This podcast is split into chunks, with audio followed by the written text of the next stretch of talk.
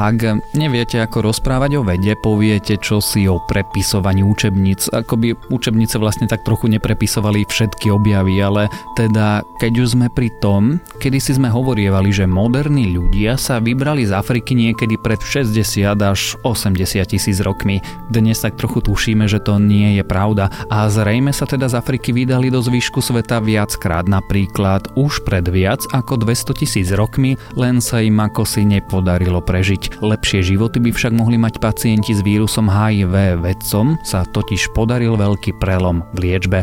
Ja som Tomáš Prokopčák a počúvate Zoom, týždenný vedecký podcast denníka SME a Rádia FM. Tento týždeň zistíme, ako sucho pomohlo archeológom, ako sa skomplikoval príbeh okolo našich prapredkov i aká veľká vec sa udiala v medicíne. Podcast Zoom počúvate vďaka Asset Science World, pretože my aj nadácia Asset chceme, aby bolo o výnimočnej vede a vedcoch hlasoch slovenských aj svetových viac počuť.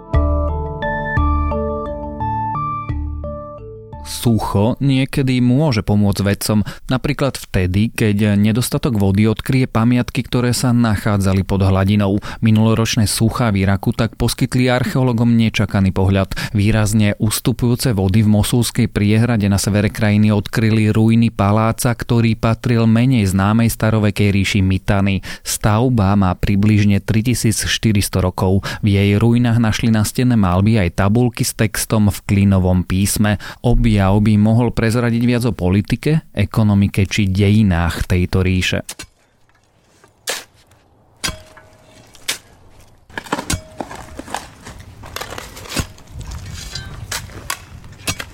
Zachované steny paláca z nepálených tehál boli až 7 metrov vysoké, pričom mali hrúbku aj 2 metre. Archeológovia v dávnom paláci našli niekoľko miestností, 8 z nich aj čiastočne preskúmali. Na ich stenách sú svetločervené a modré malby, ktoré boli na prekvapenie archeológov dobre zachované. Objavili aj 10 tabuliek s klínovým písmom, ktoré sa odborníci na staroveké písmo teraz pokúšajú prečítať. Jedna z tabuliek napríklad naznačuje, že palác mohol byť súčasťou starovekého mesta Zakiku.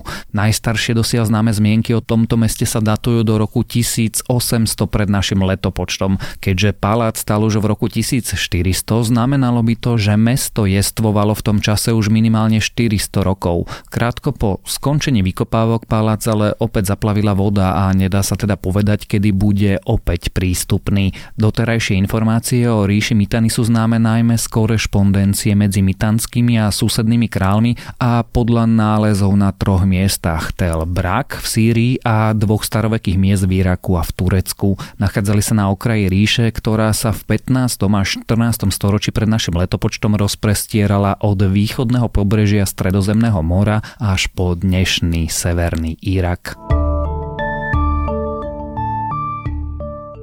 Moderní ľudia sa vyvinuli v Afrike. Z kontinentu sa neskôr roztrúsili do celého sveta a nestalo sa tak iba raz. Príslušníci Homo sapiens odchádzali z Afriky vo vlnách a mnohé odchody neboli úspešné, totiž nepodarilo sa im vytvoriť v Európe či Ázii stále osídlenie. Paleontológom sa teraz zrejme podarilo nájsť najstarší známy dôkaz o odchode ľudí z Afriky a posunuli tak migráciu našich prapredkov o mnoho hĺbšie do minulosti. Uh, the Homo sapiens uh, specimen, this turned out to be much older and uh, to be uh, approximately 210,000 years uh, before present. Seems that this early expansion was actually earlier than we originally thought and that it reached all the way into the European continent, which we did not suspect before. Did they meet uh, Neanderthals? Were they able to interbreed with them? We have, for example, some suggestions from ancient uh, DNA, genetic evidence, that there was an ancient interbreeding event between Neanderthals Fosílie, ktoré opisuje grécka paleontologička Katarína Harvatiova spolu s kolegami v najnovšom vydaní vedeckého časopisu Nature, objavili archeológovia ešte v 70. rokoch minulého storočia. V gréckej jaskyni Apidima vtedy našli dve neúplne plné lepky.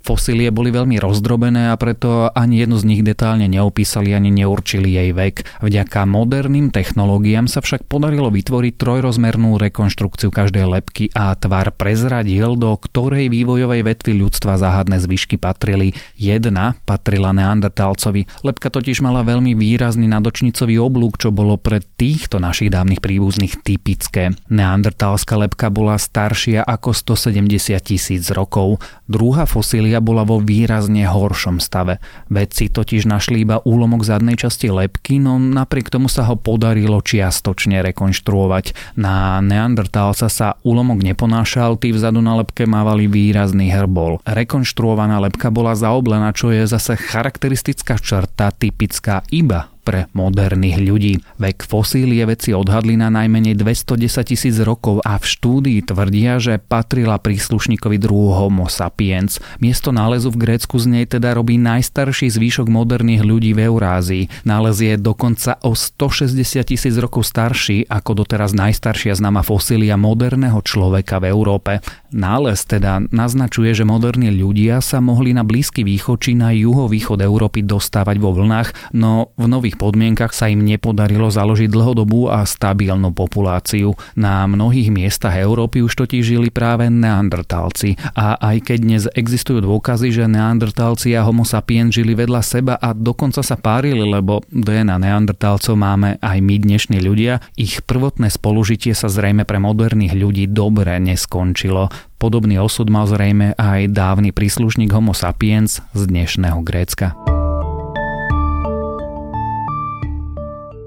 Medicínsky pokrok podstatne zlepšil život pacientov s vírusom HIV. Pomocou liekov je dnes možné potlačiť ochorenie do takej miery, že chorí ľudia môžu viesť relatívne zdravý a dlhý život. Dokonca nemôžu nakaziť svojich partnerov ani počas nechráneného styku. Aj napriek významným úspechovom výskume HIV sa však doposiaľ nedarilo nájsť spôsob, akým by bolo možné infekciu u ľudí úplne vyliečiť. Zmeniť by to mohol najnovší výskum. Vedcom sa totiž po prvýkrát podarilo úspešne odstraniť z génomu živých zvierat DNA vírusu HIV.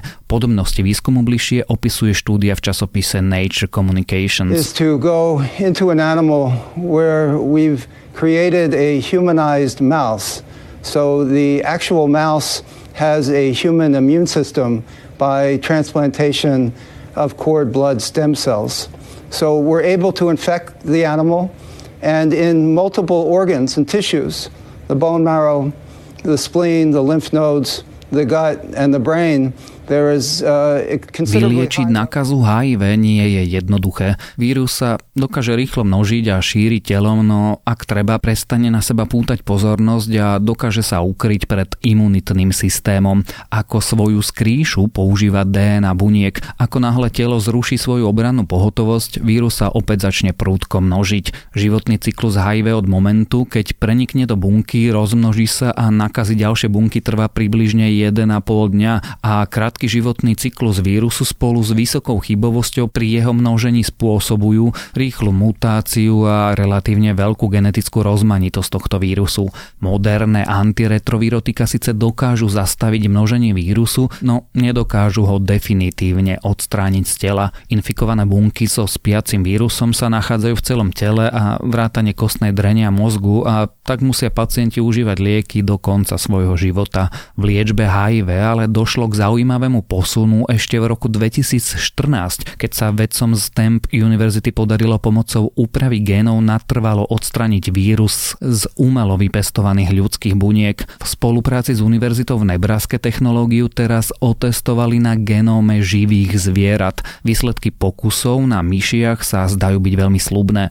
Novou metodou sa podarilo zbaviť vírusu jednu tretinu testovaných myší. Nenašli v nich žiadne stopy po víruse ani po tom, čo zvieratá pre prestali dostávať protivírusové lieky. Nasledovať by mali teraz experimenty na prímátoch a ak všetko pôjde dobre, aj klinické testy s ľuďmi.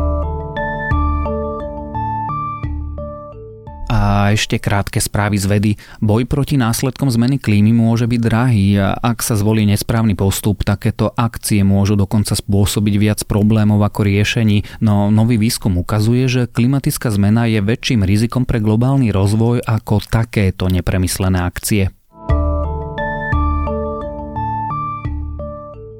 Ak by sme raz chceli terraformovať Mars a spraviť z neho obyvateľnú planétu, mohol by nám pomôcť istý aerogel, ktorý by na červenej planéte regionálne kopíroval čosi ako skleníkový efekt. Predstavte si to teda ako akési habitaty obklopené práve takouto vrstvou materiálu.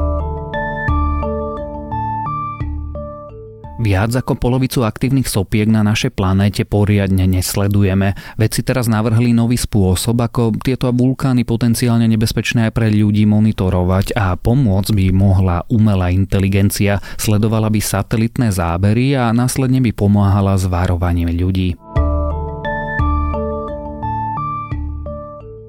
Nové merania Hubbleovej konštanty záhadu okolo rozpínania sa kozmu nezmenšujú skôr naopak. Aj nové meranie naznačuje, že priestor medzi galaxiami sa naťahuje rýchlejšie, ako naše vedecké modely predpokladajú a ak vás takéto správy zaujímajú, viac ich nájdete na webe tech.sme.sk.